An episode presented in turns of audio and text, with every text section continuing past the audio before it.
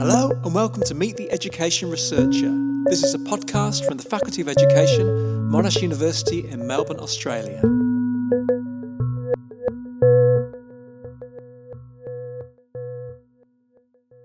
Fazal Rizvi was one of the authors of the influential book Globalising Education Policy. That was published in 2009, and now Fazal and his colleagues are preparing a new volume of essays that attempts to make sense of everything that's happened over the past 12 years.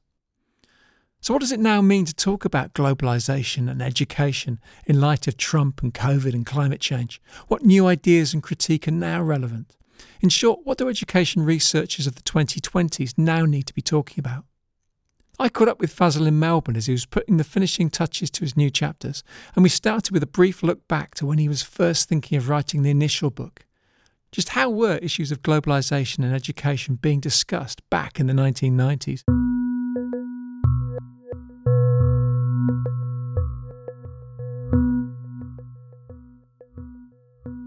The whole discourse of globalization in its neoliberal imaginary emerged after the Cold War. So 1989 is a significant date. And indeed, when I think back, that was the first time that I encountered academic literature on globalization. And in the early 90s, it just expanded, exploded. There was a huge amount of material. And it was largely predicated on the assumption that the Cold War was over there was no ideological contest as such between the left and the right, uh, and that uh, the world was going to become increasingly market orientated and liberal democratic. And this was most uh, exaggeratedly stated by Fukuyama uh, end of history. of course, it turned out to be really quite fundamentally false, and it didn't take very long for it to be shown to be false. Uh, but nonetheless, you know, it was the kind of orientation that dominated thinking around uh, around around the 1990s. The other uh, factor that really should not be forgotten as to how neoliberal was, uh, how globalization was interpreted in neoliberal terms uh, of a particular kind is Tony Giddens and uh, uh, and and Tony Blair. Uh, that little little couplet, you know, and their third way you know so basically uh, that was really a thesis of transcendence rather than anti-binary so it wasn't the case that uh, that uh, you know it was neither left nor uh, right, but something else. It was basically that a particular ideology had become dominant, uh, and that was market ideology. And what were the promises around education in particular? Well, education was largely uh, uh, couched around a discourse of crisis you know, that there was a crisis that were emerging, uh, and the crisis had possibilities and opportunities associated with it as well. So globalization was going to actually create a whole range of interesting problems uh, in relation to the ways we engage with the technology, in relation to with, engage with the mobility and all those sort of things, and that uh, we really needed to rethink education in a relatively fundamental way. So in 2004, for example, I got my students, PhD students at the University of Illinois, to look at uh, at, uh, at the last report of 11 different countries, last major report. All of them had the same structure. They start off sort of saying globalization is here to stay, markets are here to stay. Uh, this is creating a crisis, and the crisis is largely about uh, about how do we actually respond to new economy and technology and new politics of difference. And we had lifelong learning and, and the learning, learning society. And, and knowledge knowledge economy and all those sort of things. So knowledge economy emerged as a solution to the problem rather than a premise of the problem. you know. So as a result, uh, a lot of people started talking about that, and uh, and uh, by the time we wrote our book, Globalizing Educational Policy, a neoliberal imaginary of that kind was absolutely triumphant absolutely dominant, uh, even though there were beginning to be all kinds of objections, uh, uh, even in the official circles uh, around 2008, when there was a great big uh, crisis, you know, global financial crisis, and that unsettled some of the comfort zone that was occupied by the the hyper globalizers, you know. But now, 2022, you're writing a new uh, kind of version of the book. And one of the, I guess, the theme in this new book is that the neoliberal promises of education have waned. Yeah. Then the world has moved on, but it still remains popular for education researchers to talk about the neoliberal nature of education. And so, are, is education research stuck in the past, or how should we be talking about neoliberalization? I think it has. It is stuck in the past, uh, uh, but there are indications that people are problematizing it uh, in ways that uh, was not the case uh, when we wrote the book uh, to the same extent. Now, to my mind, if 1989 was a significant era, then so was 2007. That's when Twitter came. That's when Airbnb came. That's when um, uh, Facebook came. That's when Smart, uh, iPhone came, etc., etc. And that actually changed the nature of communication systems and the capacity to collect a huge amount of data without people knowing about it, as you know. You know, and as a result, I per- personally believe that 2007, this is just before GFC, is a significant year that we need to study. So, my understanding of globalization is now to actually see these two uh, historical junctures 89, the Cold War ending, and 2007, basically the arrival of smartphone you know, uh, mobile technologies, mm. if hmm. you like. And I think mobile technologies have changed the ways in which we do research and the ways in which uh, we think about research, even, you know. And of course, it has also raised the, the issues about what is the nature of transnational communication systems. But it's also changed the economy. And, that's changed the economy, you know, basically because e commerce has become dominant. I mean, the e commerce was there in the 1990s, uh, you know, that's when it all started. Uh, but uh, I don't think e commerce was thought in the terms that it is thought about now instantaneous, spontaneous, you know, basically ubiquitous and, uh, and, and bringing everything together in a very rapid fashion. So, as a result, uh, I think the technological shifts from 2007 have actually changed the ways in which we collect data, we communicate with each other, and as a result, we do economy and we do politics as well. So we have a very different flavour of neoliberalism. We have a very different flavour of globalisation. And I guess the book is going to cover a lot of major developments That's over right. the past 10 years.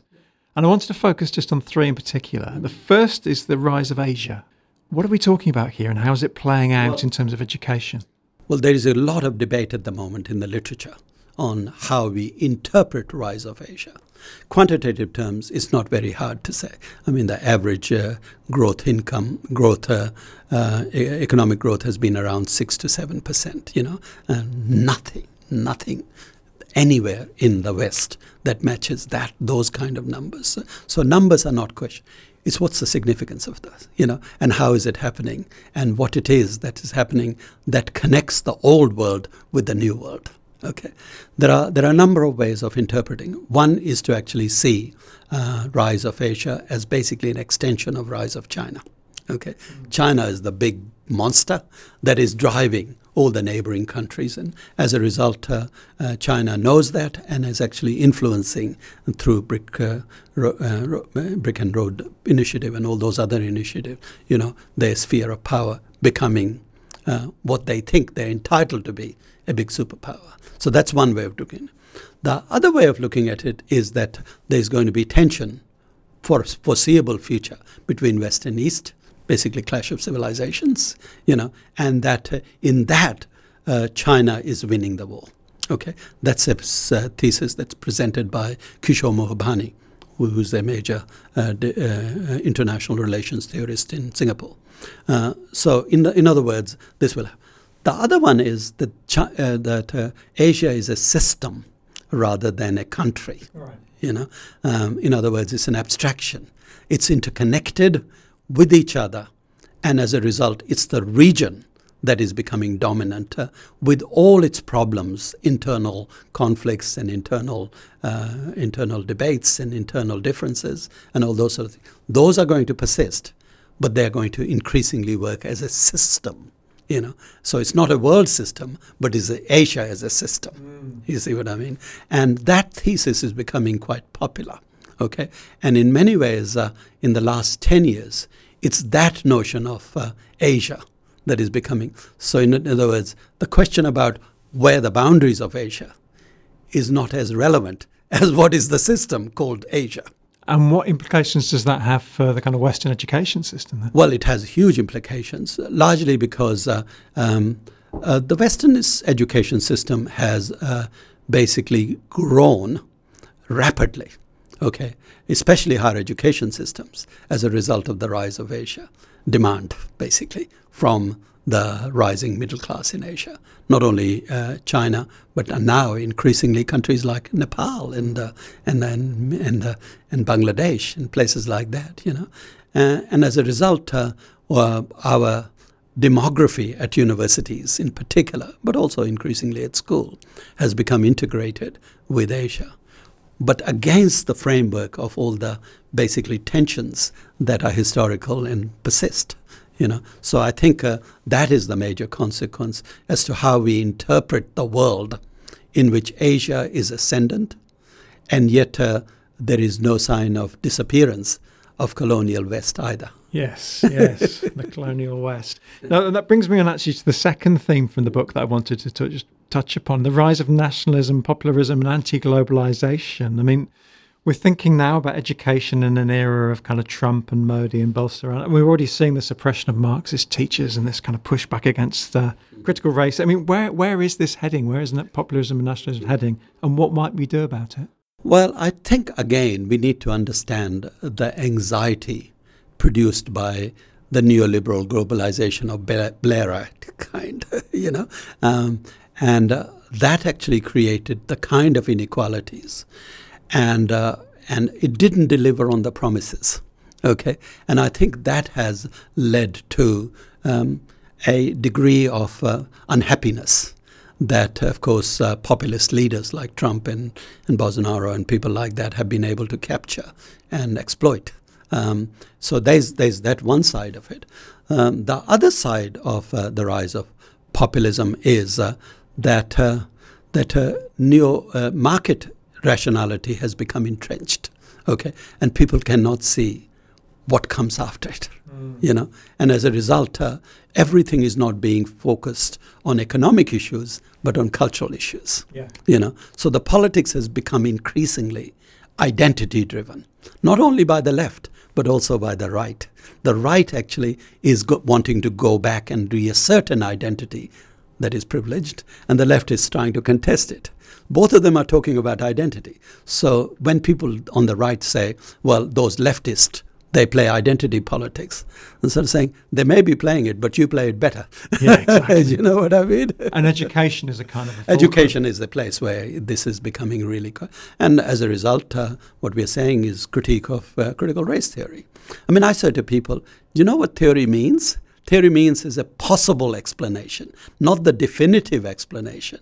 So to take a theory that is a potential explanation of racial inequalities, potential explanation, is kind of silly because then you're sort of saying that we will not even ask question about racial inequalities because that's what race, uh, critical race theory does. Critical race theory is not a definitive description of what is and what is not. It is an attempt to understand, theoretically, a phenomena that has been identified and that nobody, nobody denies. Nobody denies that there's racial inequalities. Okay, is how do you understand it? Well, racial uh, uh CT, CRT is one way of understanding it. Well, we're not and, living in times of nuance, unfortunately. No, we're, we're not. You know, so so the term theory itself actually is being presented as a fact.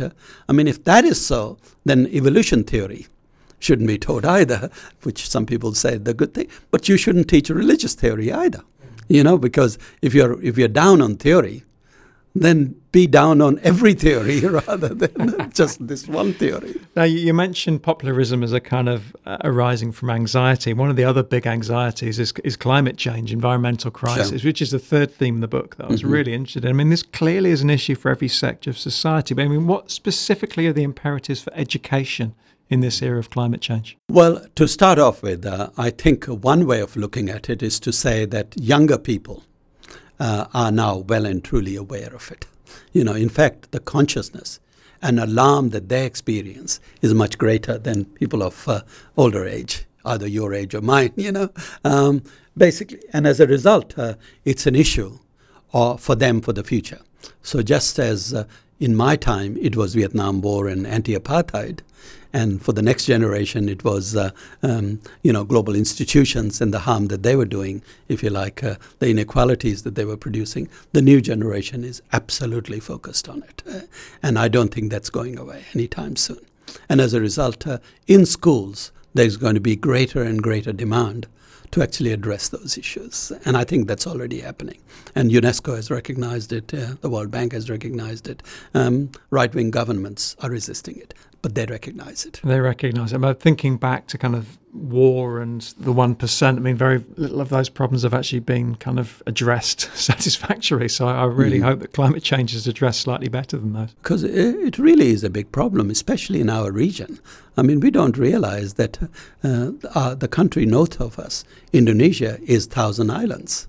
you know what I mean? And uh, that is likely to be hugely, hugely affected in the ways in which uh, uh, Aceh uh, and the and the big tsunami uh, about a decade or so ago was. I mean, that is, uh, if you like, the indicator of what is possible. You know, I mean, there are at least four countries that could be submerged completely underwater, including Maldives. You know, in our region. and of course, that's going to create a problem of migration and populism and, uh, and, uh, and uh, economy and the kind of mobilities that will uh, lead people to completely freak out if they haven't already. Well, Australia doesn't deal well with migration at the best of times, so climate migration is probably going to be a step too far. Uh, circling back to something we were talking about a second ago in terms of theory, mm-hmm. and given all of these changes with technology, with kind of geopolitics, with climate change, what new ideas and new theories and new trends should education researchers be grappling with? I mean, what approaches do you see being important in, in this forthcoming decade? Who should we be reading? What should we be thinking about? Well, there are there are some post-colonial theorists who are quite. Uh, Walter Mignolo is one of the people. Some of the Africanists who are writing. A guy called Abache Mabembe. I'm really quite keen on.